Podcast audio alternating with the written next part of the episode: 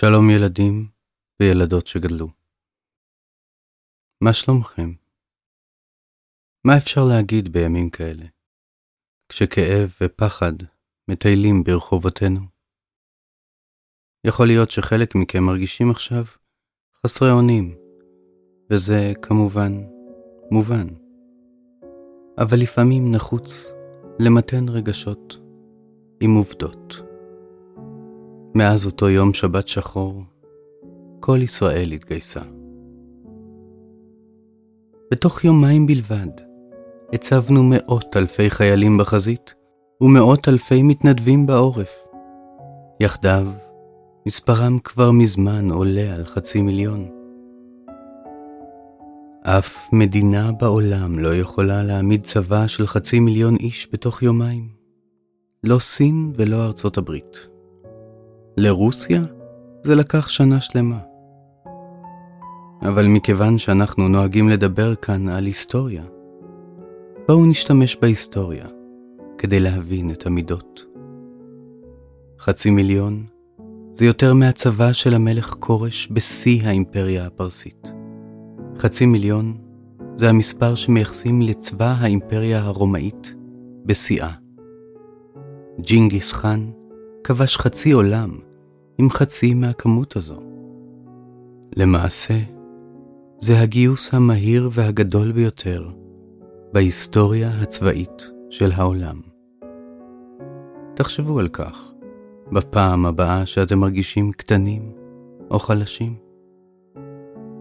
בעקבות המלחמה, אנחנו באגדות אמיתיות החלטנו גם לתת את חלקנו. לכן, מעכשיו ועד שהמלחמה הארורה הזאת תיגמר, אנחנו נעלה להעביר פרק חדש בכל שבוע. הפרקים האלה לא יעסקו במלחמה, אלא בנחמה.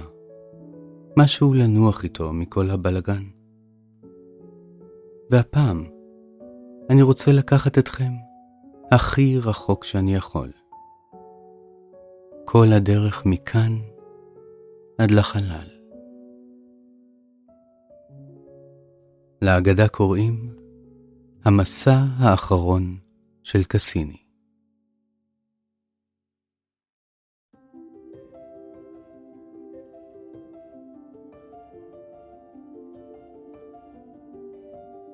קסיני היה אסטרונום ומדען איטלקי, שזכה לעבוד כאסטרולוג המלכותי של מלך השמש בכבודו ובעצמו, הלו לואי ה-14. כאסטרולוג, תפקידו היה לבנות את מפות הכוכבים של אצילי החצר, ולבדר בעזרתן את כולם עם גילויים מרעישים על אופיים ועתידם. הוא לא אהב להיות אסטרולוג. כנער אמנם חלם לעבוד במשרה זו, שהייתה במאה ה-17 הדבר הקרוב ביותר למכשף. אבל בינו לבין עצמו היה חייב להודות שאחוזי ההצלחה של תחזיותיו לא היו גדולים יותר מסטטיסטיקת ההצלחה של ניחושים של אדם משכיל.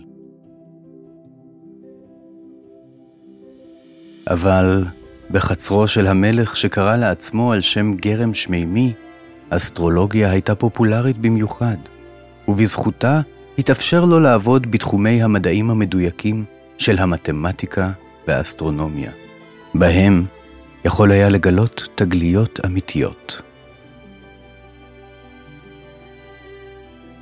הוא פיקח על בניית מצפה הכוכבים הגדול של פריז, בו בילה לילות רבים בחקר הכוכבים.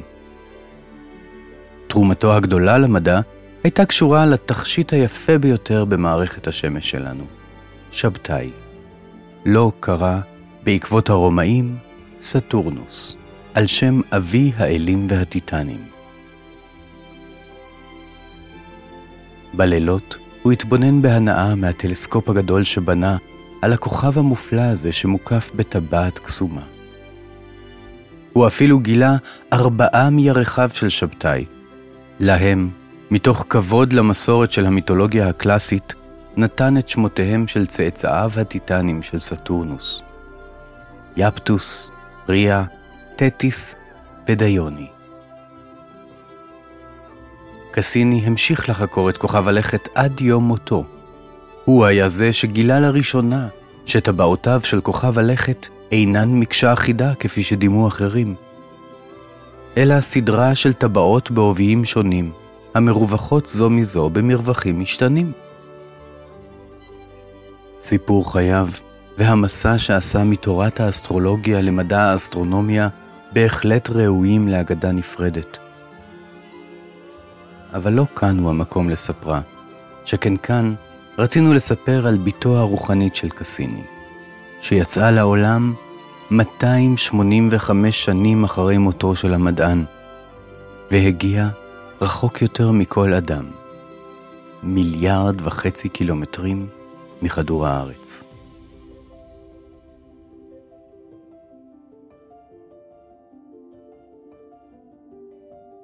יריית הפתיחה של חייה הייתה רועשת במיוחד. בלילה של ה-15 באוקטובר 1997, מסכים בכל העולם שידרו את הכל מחדר הבקרה, שקרה 10, 9, 8, 7, 6, 5, 4, 3, 2, 1, הצתה.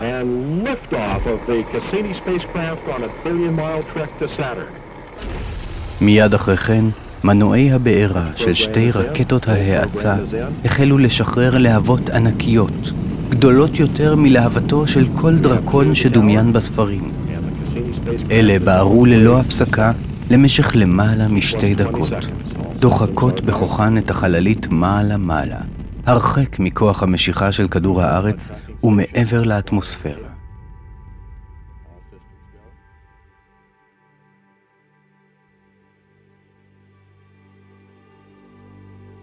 משכילו את דלקן, רקטות ההאצה התנתקו מהחללית, והיא, מונעת על ידי מנוע בעירה שלישי, התנתקה מאחיזתו של כדור הארץ.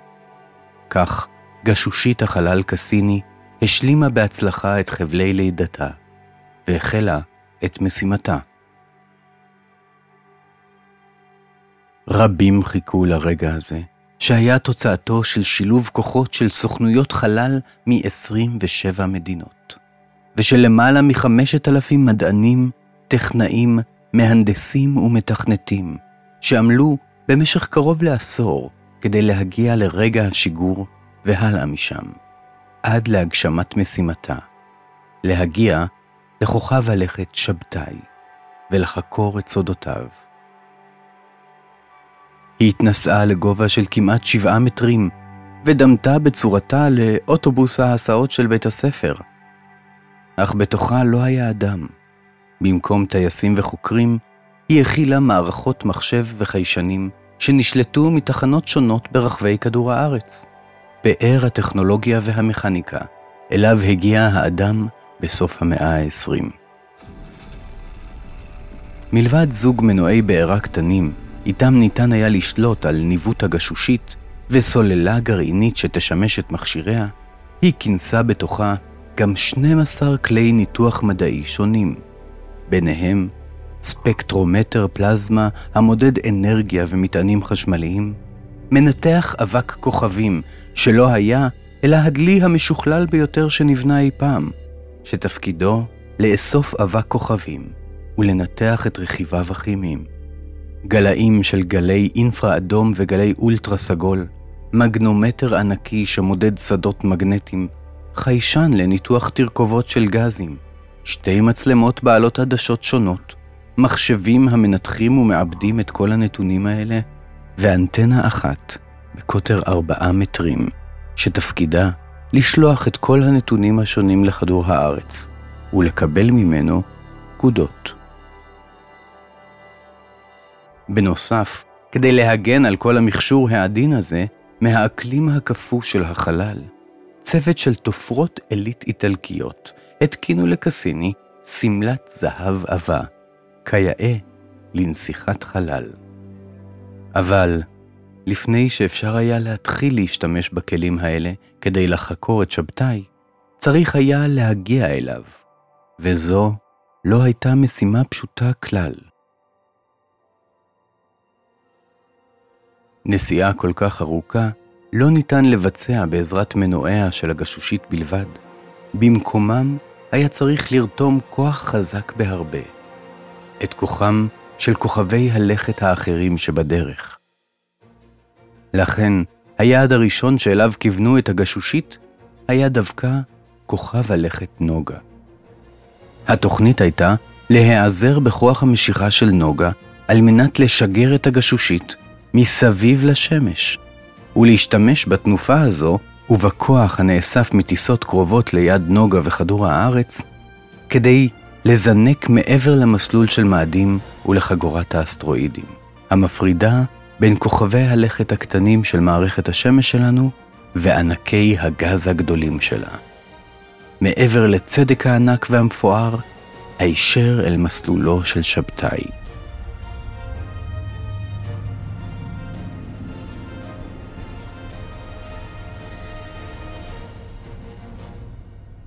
שלושת אלפים שנה אחרי שדוד הרים את הקלע כשניצב מול גוליית, אותה הטכנולוגיה בדיוק שימשה עתה את האדם כדי לנוע בין הכוכבים.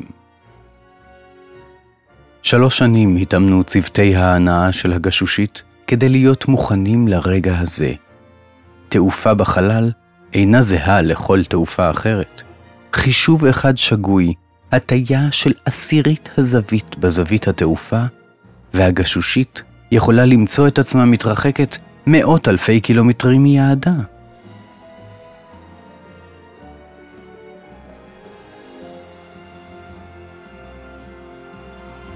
במשך שבע שנים ארוכות עשתה קסיני את דרכה בין כוכבי הלכת, עד שהגיעה ליעדה, שבתאי. כוכב הלכת הענק הזה, אשר נפחו פי 763 מזה של כדור הארץ, הוא השני בגודלו במערכת השמש, אחרי צדק, והוא הכוכב הרחוק ביותר שניתן לראות מכדור הארץ, בלי עזרים חיצוניים.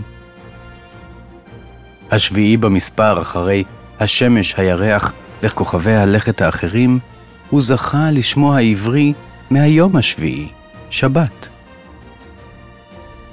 רק בתקופת הרנסאנס, בעזרת טלסקופים, זיהו את טבעותיו המסתוריות ואת הגדולים שבירכיו. אבל עכשיו הגיעה ההזדמנות סוף סוף לגלות מקרוב כמה מסודותיו. אבל לפני כן, קסיני הייתה צריכה להיכנס לאחיזתו של כוח המשיכה של כוכב הלכת. מכל התמרונים המורכבים שקסיני ביצעה עד כה, זה היה המסובך ביותר. היה עליה להתקרב מספיק לכוכב הלכת כדי להילכד בכוח המשיכה מבלי להישאב אליו ולהתרסק לתוכו, ובזווית מדויקת כזו שהגשושית תיכנס למסלול של לוויין סביב כוכב הלכת, ולא תיזרק בתנופה אל עבר האינסוף. משימה זו הייתה מורכבת עוד יותר, משום שהודות למרחק הרב מחדר הבקרה שבכדור הארץ, נדרשו תשע שעות תמימות לסדרה של פקודות להגיע לגשושית, ותשע שעות נוספות על מנת שהגשושית תשלח את אותותיה בחזרה, והמדענים היושבים מול המסכים יוכלו לנשום לרווחה. כמו כל השלבים עד כה, גם זה הוכתר בהצלחה. ובמהרה התחלנו לקבל מקסיני תמונות ומידע ששינו לחלוטין את כל מה שחשבנו שאנחנו יודעים על שכננו הרחוק. טבעותיו של שבתאי, שבמשך שנים כה רבות הלכו את קסמן על כל מי שחלם על הכוכבים, חשפו את עצמן כמחול שקט של רבבות שברי קרח. חלקם קטנים כחצץ, חלקם גדולים כמכונית, המסתדרים בצייתנות לטבעות שעוביין לא עולה על עשרה מטרים. לעומתם, פני השטח של הכוכב היו גועשים ורועשים. סופה אחת על שבתאי יכולה להימשך שישה חודשים, ולהקיף את כוכב הלכת כולו במרוצתה בתוך האטמוספירה של שבתאי שעומקה תשעה קילומטרים. לא פחות חשובים מכוכב הלכת עצמו היו הירחים שלו. מעיניה האחדות של קסיני גילינו שאת כוכב הלכת מקיפים לא פחות מ-80 ירחים. ביניהם יפידוס המנומר והיפיריון הנראה כמו ספוג מחורר, ומטון הנראה כמו ביצה של דרקון. אבל הירח הראשון שמשך את עניין המדענים היה טיטן. הוא התגלה כבר במאה ה-17 על ידי האסטרונום ההולנדי כריסטיאן הויגנס, מדען שהיה אחראי בין השאר גם להמצאת שעון המטוטלת. מכיוון שהוא הגדול שבירכיו של שבתאי, ומכיוון שבתצפיות רחוקות נראה היה שקרקעיתו מוצקה, הוא הצית את דמיונם של רבים מסופרי כדור הארץ, וסומן כיעד אפשרי להתיישבות אנושית. אבל לפני שניתן יהיה לחלום על מושבות, צריך היה לחקור אותו באמת. למשימה הזאת בדיוק חיכה בשקט על גבה של קסיני נוסע סמוי. שמו של הנוסע? הויגנס. גם הויגנס, כמו קסיני, היה גשושית מלאה במכשירי מדידה ומצלמות. אך הוא לא נבנה לתעופה בחלל, אלא למטרה אחרת לחלוטין, לנחות על קרקעיתו המוצקה של טיטן. בערב חג המולד של שנת 2004, הגיעה העת לעשות בדיוק זאת. הצוות בחדר הבקרה בכדור הארץ עצר את נשימתו, כאשר הויגנס נותק מקסיני ויצא לדרכו העצמאית בשקט המופתי של החלל.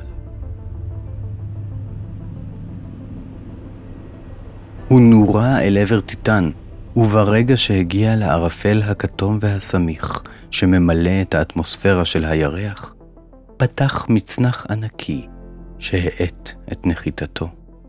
במשך שעתיים וחצי, הויגנס שט בשמי טיטן, שולח תמונות ומידע כמותם לא נראו מעולם. עד כה האמינו שטיטן יהיה ירח מדברי, כמו הירח שלנו, או כמו מאדים. אך הויגנס סיפר לנו סיפור אחר לחלוטין. אדמת טיטן מרושטת נחלים, שלשפתם חלוקים קטנים חלקים, והם נאספים לאגמים שבוהקים באור החמה הרחוקה. על אדמתו ניתן היה לראות דיונות חול שהפכו דביקות מרוב החשמל שבאוויר. אבל הנוזל שממנו מורכבים הנערות והאגמים לא היה מים, אלא מתאן. מתאן זו מולקולה שבכדור הארץ מופיעה כגז דליק המרחף מעל ביצות ובסביבה הכללית של פרות. אבל שם, בטמפרטורות הקפואות של טיטן, המגיעות למינוס 180 מעלות, המתאן מתנהג כמו מים, והוא מתאייד מעל הנחלים, ונאסף לעננים, וממטיר גשמים. אמנם יש מים בטיטן, אך אלה מוצקים לחלוטין, והם מופיעים בצורת הרים, צוקים וסלעים.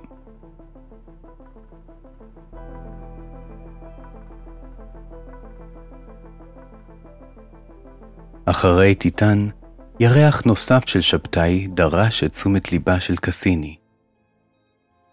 במהלך אחת ההקפות של הגשושית, נשלחה הודעה מוזרה לצוות החוקרים הלונדוני, שהיה אמון על ניתוח נתוני המגנומטר. לחלקיק שנייה, משהו חסם את השדה המגנטי של שבתאי, והראה קפיצה קטנה בנתונים, שבקלות ניתן היה להתעלם ממנה. מדענים לא מפנים את גבם לתעלומה, הם מחכים לה בכיליון עיניים.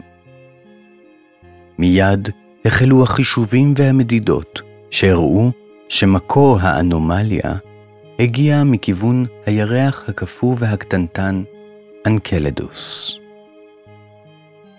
שוב ושוב הם בדקו את נתוניהם, ואחרי שהצליחו לשחזר את התוצאות בהקפה הבאה של קסיני, נאסף מספיק מידע מהימן כדי לבקש מצוות הבקרה הראשי לשנות את נתיב הגשושית ולשלוח אותה לחקור את הירח הלבן והמסתורי הזה. מרחוק, אנקלדוס נראה כמו כדור שלג לבן ומושלם, שהיקפו לא עולה על 500 קילומטרים. אך ברגע שקסיני התקרבה מספיק כדי לצלם את שטחו, תמונה חדשה החלה להתבהר, והירח השקט הוליד תגלית מרעישה. למרות שרוב השטח של אנקלדוס מורכב מקרח דק של מים טהורים, ורידים תכולים חשפו על גופו חגבים. מסתבר שמתחת למעטה הקפוא גועש אוקיינוס חמים, המבעבע הודות לליבה החמה של הירח, בוקע כעדים מהסדקים התכולים ושולח סילונים אדירים שמגיעים עשרות קילומטרים אל השמיים. הצוות הסקרן החליט להמשיך בחקירתו ושינה בשנית את נתיבה של קסיני. הפעם, כך שתעבור ממש בתוך אחד הסילונים ותאסוף בחיישניה נתונים לגבי תרכובת הנוזלים. נדהמים עמדו המדענים כשהחלה להתבהר התמונה המלאה. המים הכלואים באנקלדוס, בין מעטה הקרח והליבה המתכתית החמה, הם מים מלוכים. שאינם שונים בהרבה בתרכובת שלהם ממי המלח של האוקיינוסים של כדור הארץ. מים העשויים להיות מתאימים לחיים.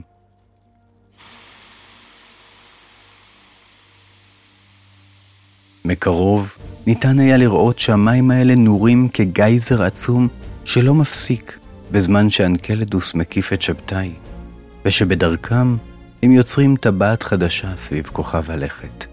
טבעת שקופה של ערפל עדין, הנאסף בחזרה אל הירח כשלג רך. אבל לסיפוק סקרנותם של צוות החוקרים היה מחיר. שינויי הנתיב הרבים כמעט כילו את הדלק של הגשושית. לכן, אחרי 12 שנים בהן הגשושית הקיפה את שבתאי 250 פעמים, הוחלט לשלוח את קסיני למשימתה האחרונה. הגרנד פינאלה, כפי שקראו לה בחדר הבקרה. החישובים החדשים הוזנו למערכת הבקרה, וקסיני החלה לנוע במסלול מסוכן, שלא היו מעיזים לנסות בשלב מוקדם יותר. מה היה המסלול המתוכנן? סדרה של 22 צלילות, לתוך הרווח הקטן שבין שבתאי וטבעותיו. במהלכן, קסיני תתקרב אל כוכב הלכת יותר ויותר, ותגיע לבסוף לאן שאיש לא הגיע מעולם, אל תוך האטמוספירה של ענק הגז.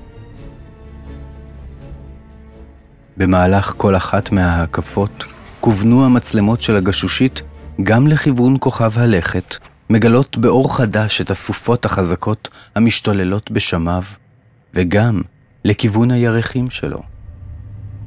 לנפנף להם לשלום אחרון, ולהרכין בפניהן את הראש בתודה. לבסוף, הגיעה העת להקפה האחרונה, שתחתום מסע בן עשרים שנה, ותשלח את קסיני אל מותה.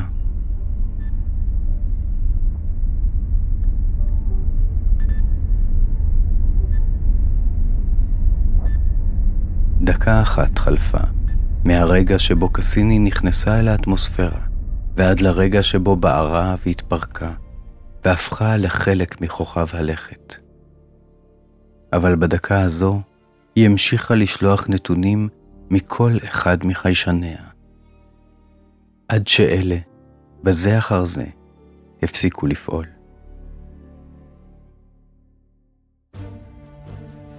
הנתונים הרבים שקסיני שלחה אל כדור הארץ במהלך שנות משימתה עוד יעסיקו מדענים לעשורים הבאים, אבל כבר ניתן לסמן כמה תגליות מרעישות, כמו למשל, שטבעותיו של כוכב הלכת לפעמים מולידות ירחים חדשים. או שבקוטב הצפוני של שבתאי יש סופה ענקית, גדולה פי ארבע מכדור הארץ כולו, שצורתה משושה מושלם. או שבתוך האטמוספירה של שבתאי, המורכבת ברובה מחנקן והליום, יורד גשם של יהלומים.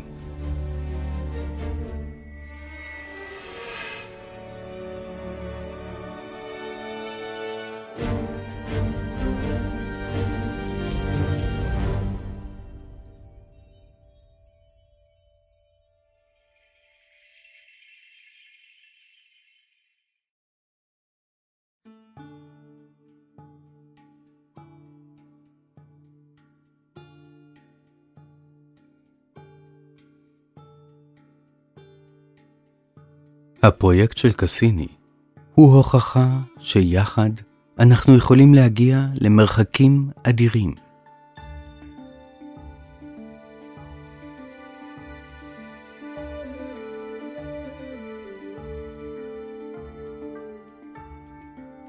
מה המקום הכי רחוק שהגעתם אליו?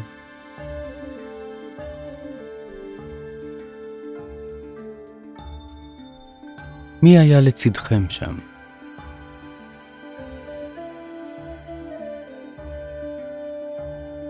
אנחנו מתחייבים להמשיך להעלות פרק חדש בכל שבוע עד תום המלחמה.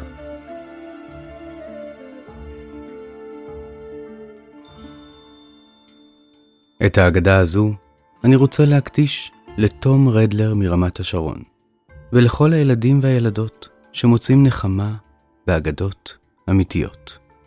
אם גם אתם רוצים הקדשה, או אם אתם רוצים שאבוא ואבקר אתכם לשעת סיפור קטנה, דברו איתי. אני מבטיח לעשות כמיטב יכולתי.